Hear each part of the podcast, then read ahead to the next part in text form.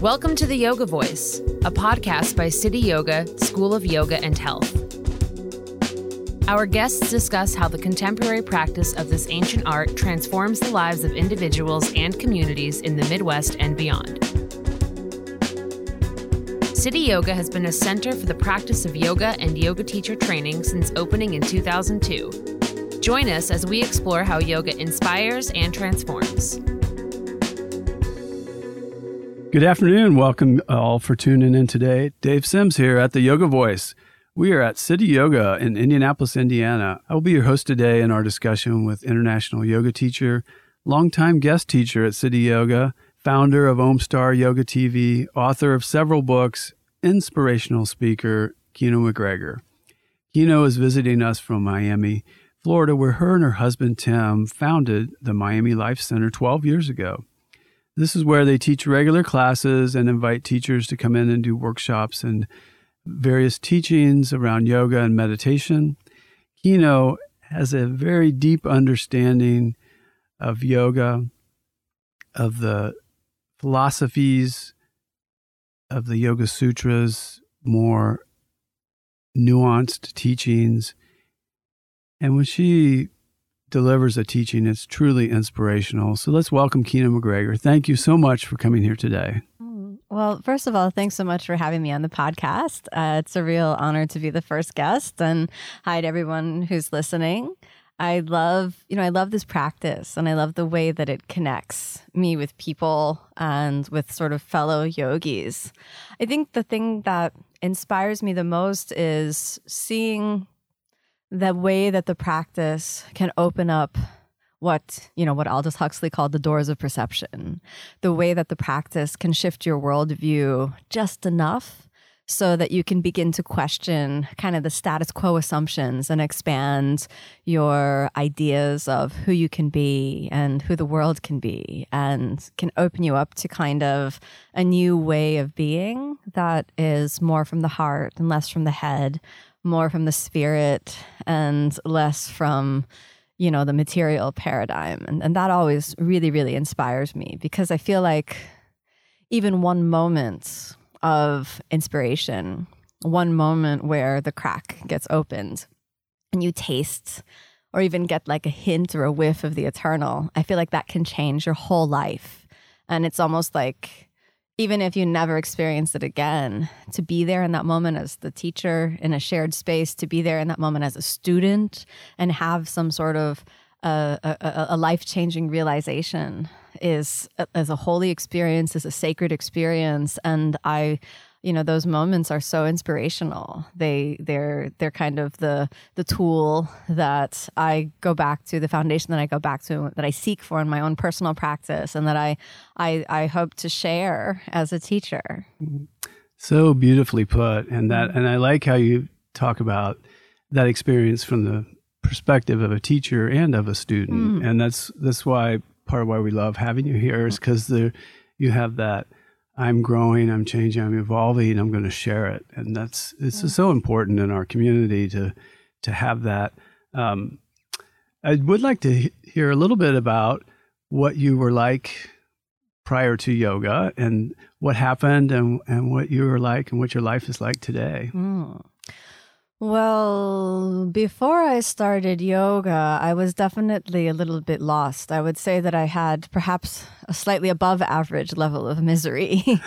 and, you know, I I I was lost in the world, you know, I was partying a lot and I think I was kind of self-medicating depression, undiagnosed depression with high amounts of, you know, illegal chemical substances and I I was very much lost in that world, you know. And um it was really when, you know, when I was 19 years old, I walked into a yoga class. And although I didn't start a deeply committed practice after that, it left a seed inside of me, that kind of crack that opened me up to the idea that oh, this is a real path of healing.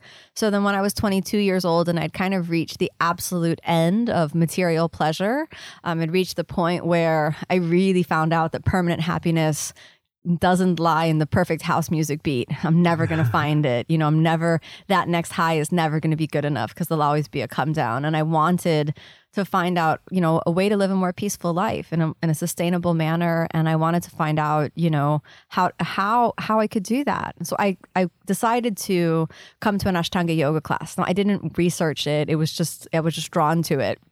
So then I popped into a primary series class.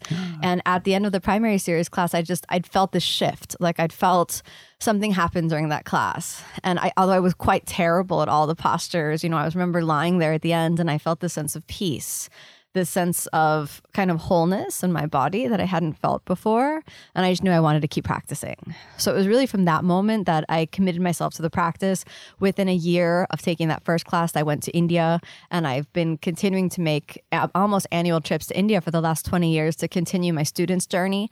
I've begun, um, shortly thereafter, I began a meditation practice. I joined the Vipassana meditation course and I've been sitting and having a sitting practice for about, about um, you know, 18 years.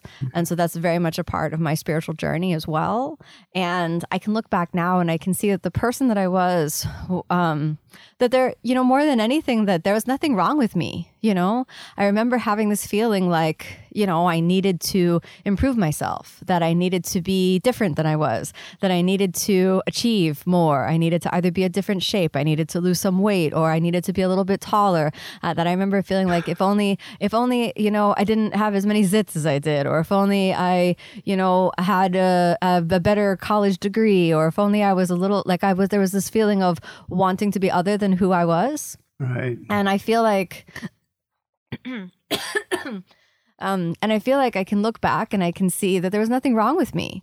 You know that there was the, there was this kind of spark of divinity in myself even then, and I I think that the biggest shift is that I feel very much at home with who I am now. Whereas whereas the person that I was was in a state of of kind of self rejection, self denial, and I would vacillate between kind of self diminishment and self aggrandizement, and kind of this vacillating between protection of the ego and then annihilation of self, you know, or self immolation or something like that.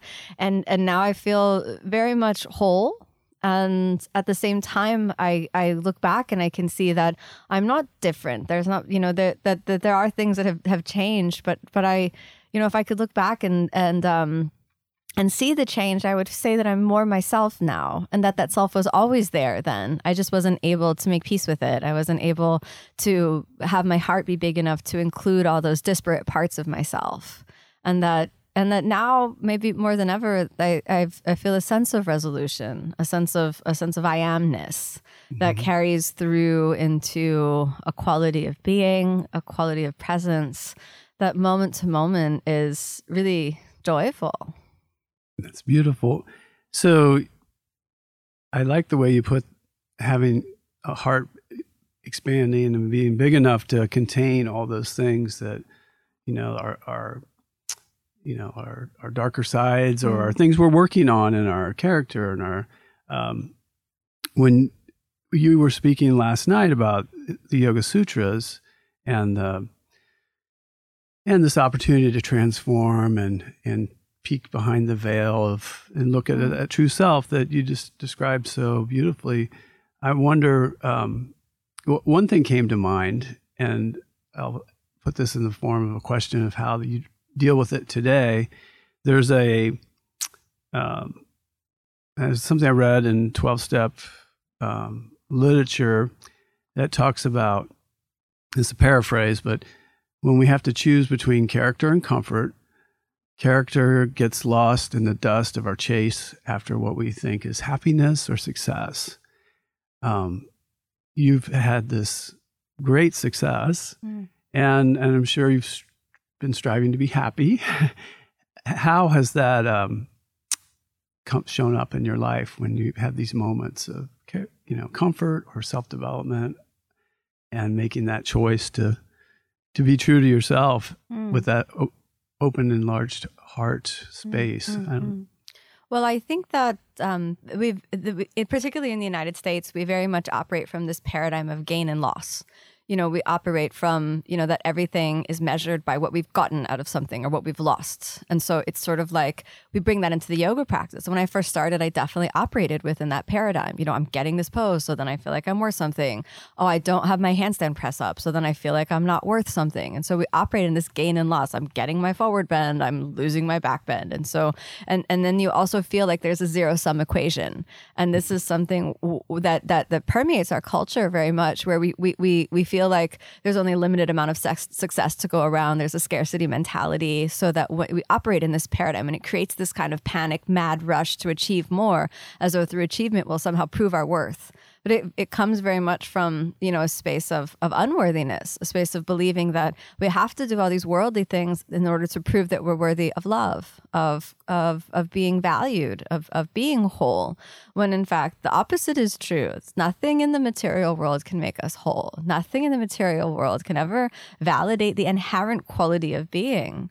So the idea of pursuing things in the material plane, achievements, whether those achievements are yoga poses or more numbers in your bank account or ticking things off the boxes of good personhood, you know, checking off all those boxes. You know, I donated to charity, I donated my time, I helped a stray dog, I rescued an orphan, or whether it's, you know, I graduated top of my class, or whether it's I do, you know, five hours of, you know, yoga and handstand practice every day, or I study the Gita for, you know, 10 hours a day or something like we check off all these boxes and if we're operating from the paradigm of scarcity we're operating from the paradigm of gain and loss it's all an effort to prove our worthiness.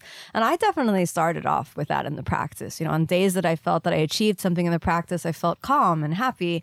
And on days that i felt that i didn't do so well in the asana realm i felt sort of unhappy. And I don't know when a shift took place, but I kind of felt like the operating system in my mind got updated. And that entire paradigm changed. So that instead of operating from gain and loss, I operate from a place of wholeness, from a place of beingness that understands that, well, whatever I achieve is an emanation from that place. Whatever I do is an emanation from a place of wholeness, of resolution, of completeness, of peace.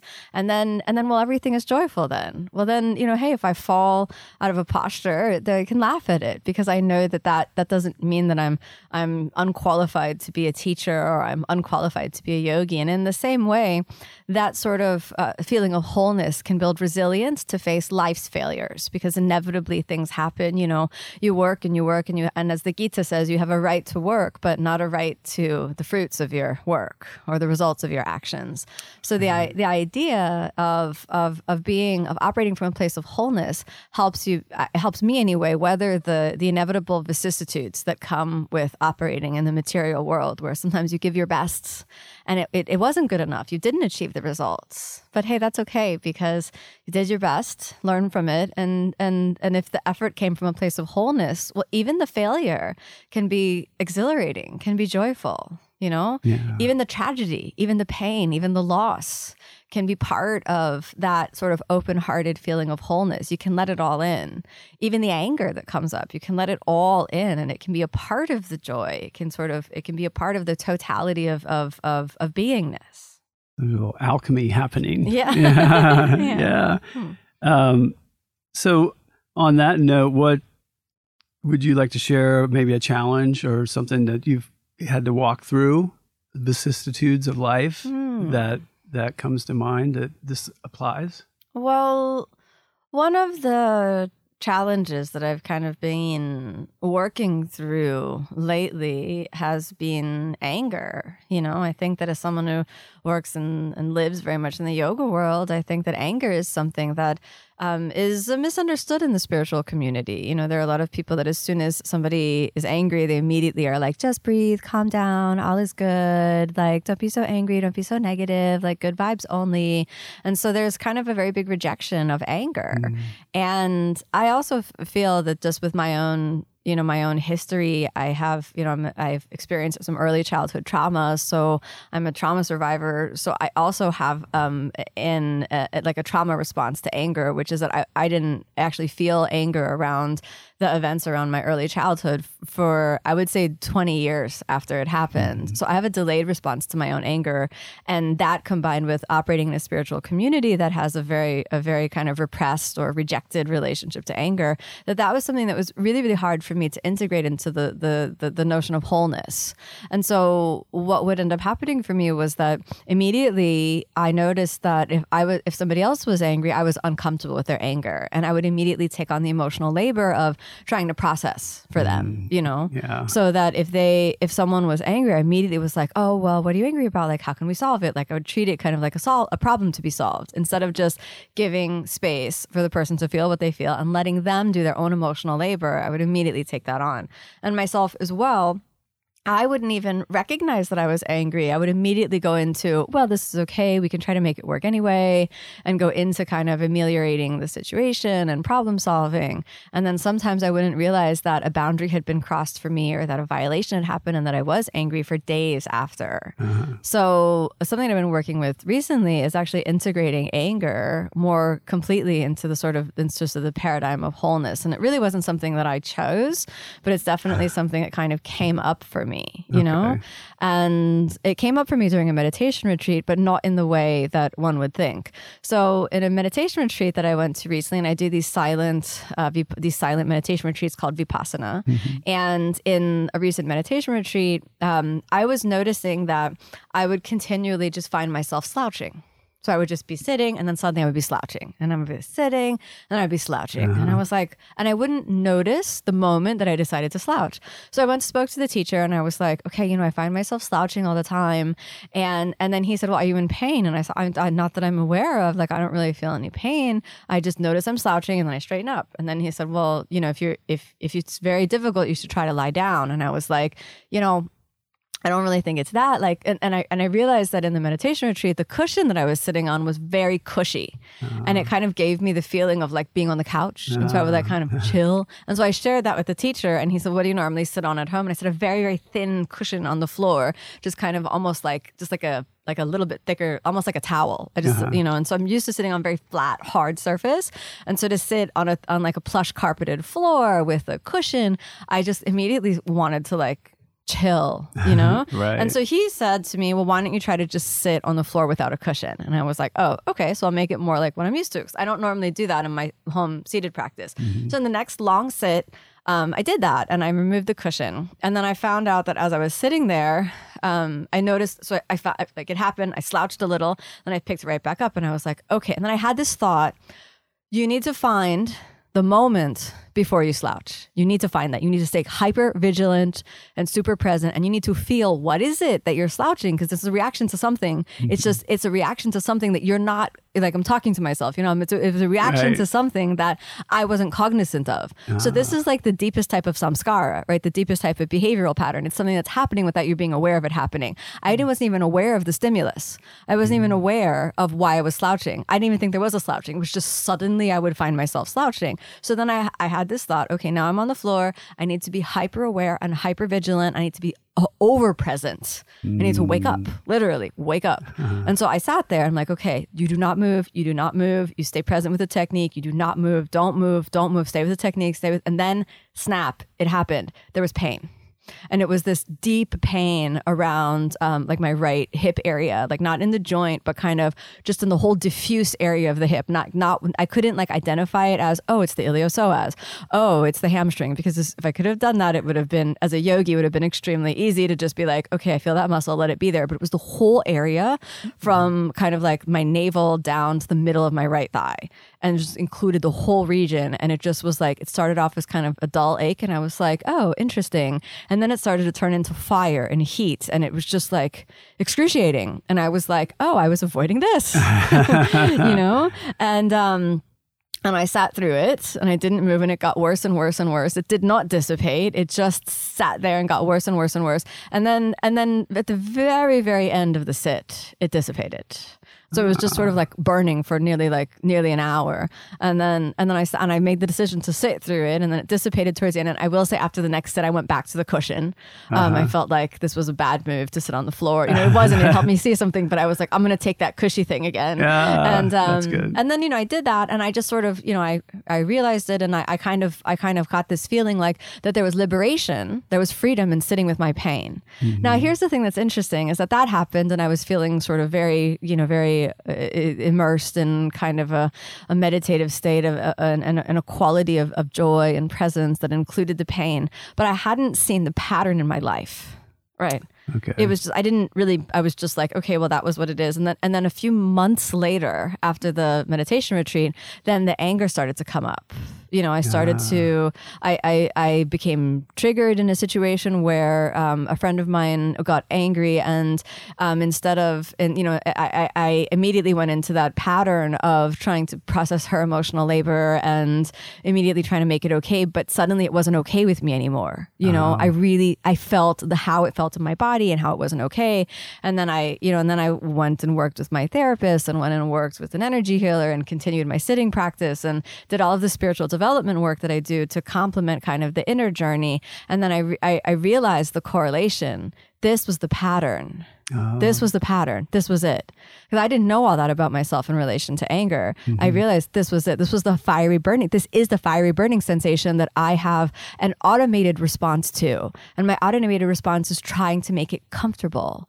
So I'm uncomfortable with other people's anger. So what do I do? I try to make their anger go away. And then I don't even feel my own anger. I immediately try to move away from it. And it's such a subconscious pattern related to my early childhood trauma so that I don't even know it's there. But be, and then it was like because I was strong enough to face in the meditation retreat. Then when it when that pattern was triggered in my life, I was unable to revert to the previous status quo. Uh-huh. I needed to shift my life actions as well. So then I had to do all the emotional process work and employ all the tools with you know of of traditional psychotherapy. I do dialectical behavioral therapy or DBT or CBT, you know, cognitive behavioral therapy, as well as working with you know my spiritual advisors and doing all of that kind of personal development growth to really institute a new pattern in how I show up and act in the world, all related to changing the pattern of my response to pain, recognizing a deeply seated samskara, a deeply seated behavioral pattern that was preventing me from experiencing complete wholeness. Yeah.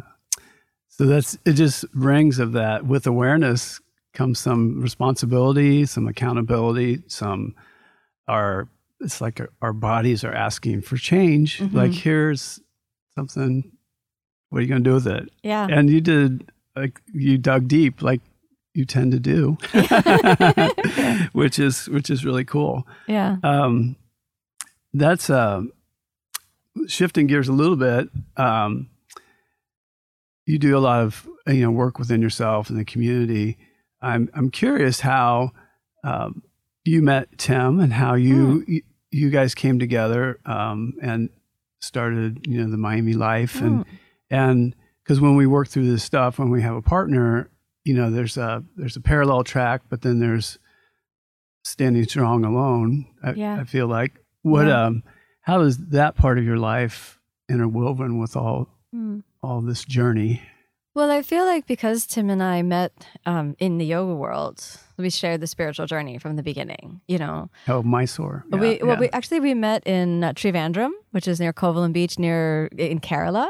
We were on the same airplane, and I was connecting from. I bought this round the world plane ticket, and I was sort of on like you know this personal growth journey, and I'd connected through Kuwait City, and he was coming from Copenhagen, and he was connecting through Kuwait City. We were the only two Westerners on the airplane, and so we met, um, you know, uh, in the airport. Actually, not on the airplane. I somehow I've a, I have a great I have I have a a wonderful skill of being able to sleep on airplanes. Okay. So as, you know, as soon as the airplane takes off, I almost have sort of a Pavlovian response. I get I immediately it's done for me. It's time to sleep, you know, Yeah, and I can sleep and sleep. So we landed, and then I saw Tim um, when I, when he he he had somehow gotten to the baggage claim before I did, and he was coming out of the baggage claim, and I was walking in, and I said, "Hey, are you here doing that yoga thing?"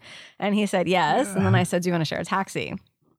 And then kind of that was the beginning. Mm-hmm. And then so we share yoga. So we very much know what it means to be, you know, triggered from the practice, to have stuff come up, to work through injuries, to work through emotionality, to have different patterns come up. And, you know, he's very much been with me in each step of the journey. And I'm so grateful for that because if I didn't, if I wasn't with someone who was as committed to growth and could kind of recognize growth, emotional growth, spiritual growth, I think that, that I would have outgrown the relationship. But he's been someone like he's changed as well and has grown in his own way as well. And in many ways, he's been it, it, with me through all of the constant you know evolution of our consciousness and of our relationship. And that's that's been extremely important because I've changed a lot you know my level of consciousness my presence is, has shifted. And there are some people that you know maybe I, I haven't seen them for a while or they they don't grow. And so what I what I noticed that that for me sometimes it can be very difficult actually to keep the same group of friends because I feel I'm constantly shifting. I'm constantly right. in a different space in a different vibration onto a new thing. And then there are people that that are with me for a, a part of the journey. But then, uh, you know, I shift and evolve, and I'm into something else. And then, and then those people that I'd shared so much with, and there, it's not that I don't want to talk to them anymore. It's just that it shifts, and so it's actually been quite difficult for me to to to stay. I would say with the with like a same group of friends for a period of time. But Tim has been able to be with me through the ups and downs, and and I would even say kind of quantum leaps in in um in personal growth and, and spiritual development. Very cool. And that um, you were originally from Miami. Yeah. Yeah. So that's that's nice that you got to have that home and community. Yeah. You know where where things started for you and yeah. and the um, um, so I've heard you say and you know or I've seen posts on social media about this business of making people really truly happy. Oh how's where did that come about and how's that play out Well, I think, first of all, they do so many things, right? So Tim and I founded Miami Life Center. So we're studio owners and our studio has been there for, you know, like 12 years. And, and that's been really, really meaningful. And I'm an author. So I've written a bunch of books. I'm working on another one and constantly coming up with new you know, like projects and things like that.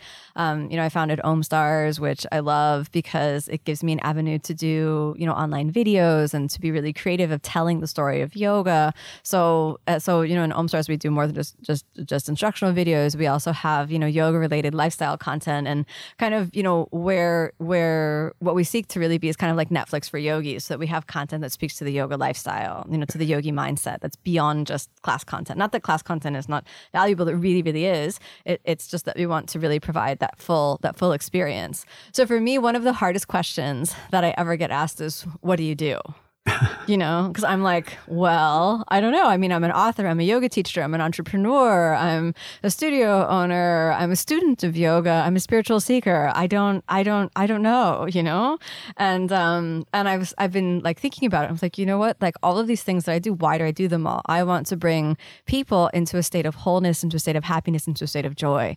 Because if you look around, um, one of the things that you really see is happy people make mm-hmm. a happy space if you if you know happy people are truly genuinely happy, then they spread happiness around. People that are miserable, they spread misery around. They're miserable, then they make miserable, short-sighted decisions, selfish decisions, you know, instant gratification based decisions that make both their world and the world at large a more unhappy place and they generate more misery. How can so so how can you make the world so so how can you make the world a happier place? Well, you know, some people pick up their baton and then they go out and you know, they try to change the world you know, let's change this government structure and let's, you know, do a protest over here and these kinds of things. And I, I tried that, you know, and it didn't, it didn't work for me, you know? Mm-hmm. And so not that I'm against that. I feel we need that. We need those strong, powerful voices of activism in the world. But for me, I felt, I feel genuinely like the way I can help people is through compassion.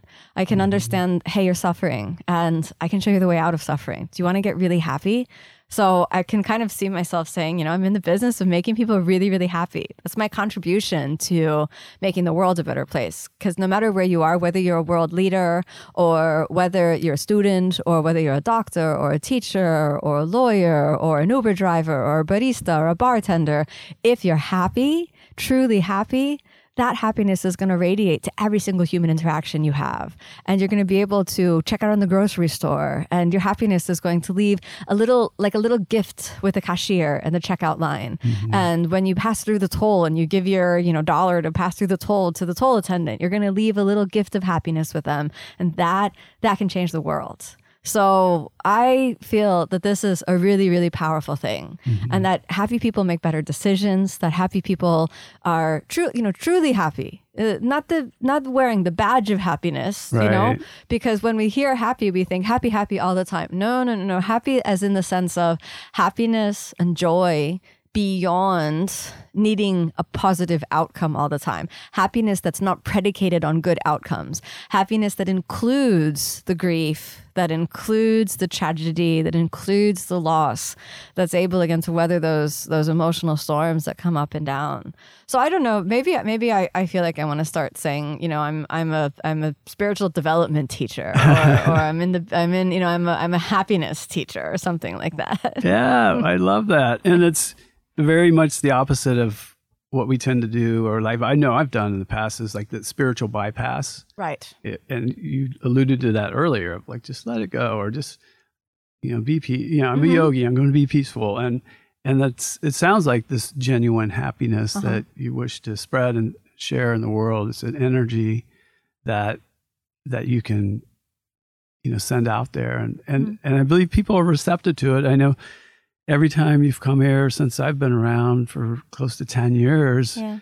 that you always leave uh, in your wake people that have, have, have felt a, a, shift, felt, mm.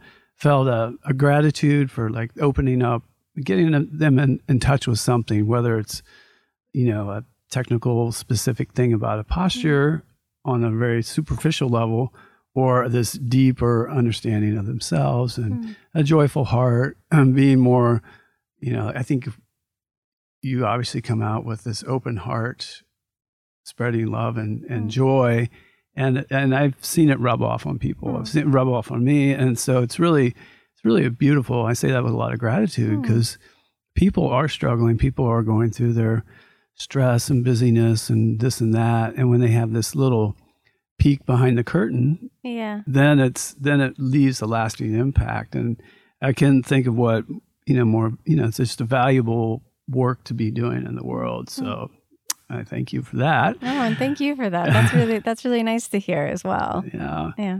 Um, so we've got a, a little bit of a time constraint, but it's been it's been really good chatting. Yeah. What tell us a little bit about what you have coming up summer 2019 here with uh, your world. Well, one of the things I'm most interested in is uh, facilitating uh, entry into kind of a deep space of powerful presence.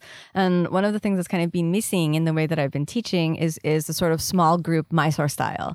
So in mm-hmm. Miami, I'm starting to do these Mysore style weeks where it's a week of practice and we do Mysore style in the morning and it's limited to 30 students.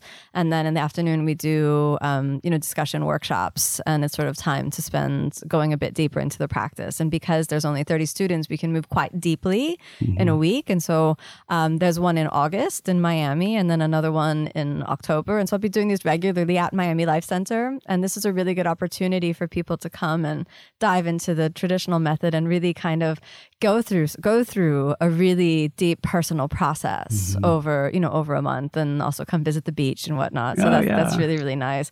Otherwise, I'm always traveling. So there's always different workshops. I'm going to Boulder um, and Denver this summer, as well as I think Washington, D.C. And I will maybe be in Cleveland as well this summer. So there are some interesting dates uh, as well. My, all my schedule is on my website at kinoyoga.com. So people can always find me there.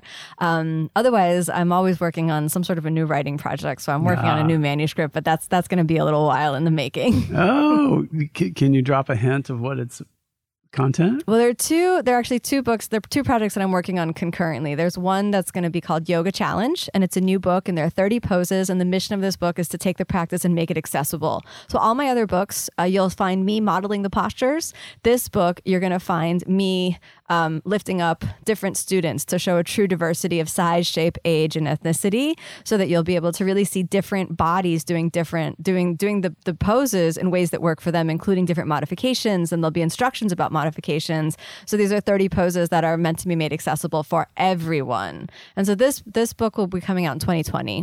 2020. Okay, very good. Yeah. Um, I know you have a lot, several books and some uh, the practice cards, and that Yeah. all that's available on Amazon. I'm Mhm. sure.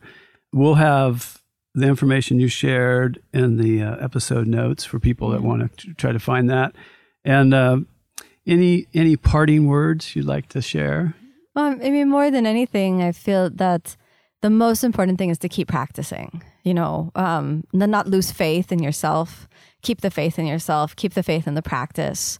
Remember that your yoga teachers, myself included, are human beings, and if there are, if there are flaws and imperfections that you see in the human beings that are around you, recognize their humanity. That uh, you know, the only perfect being in my experience is God, and we're all on our path to be more and more in communion with God and keep your faith and keep practicing because that in and of itself will lead you closer and closer and closer. You'll be taking that, you know, little baby steps forward on the path each day, but keep the faith, believe in yourself and stay on the mat. Awesome. Oh, thank you so much. And thank you from all of us here at the Yoga Voice and at City Yoga. And thank you all for tuning in today. We welcome your feedback, uh, subscribe, leave us your comments, and have an awesome day. Thank you for listening to The Yoga Voice, brought to you by City Yoga, School of Yoga and Health, where we are committed to exploring how yoga inspires and transforms. Find out more at www.cityoga.biz. That's C I T Y O G A dot biz. Special thanks to our producer, Brian Sims, for his audio expertise.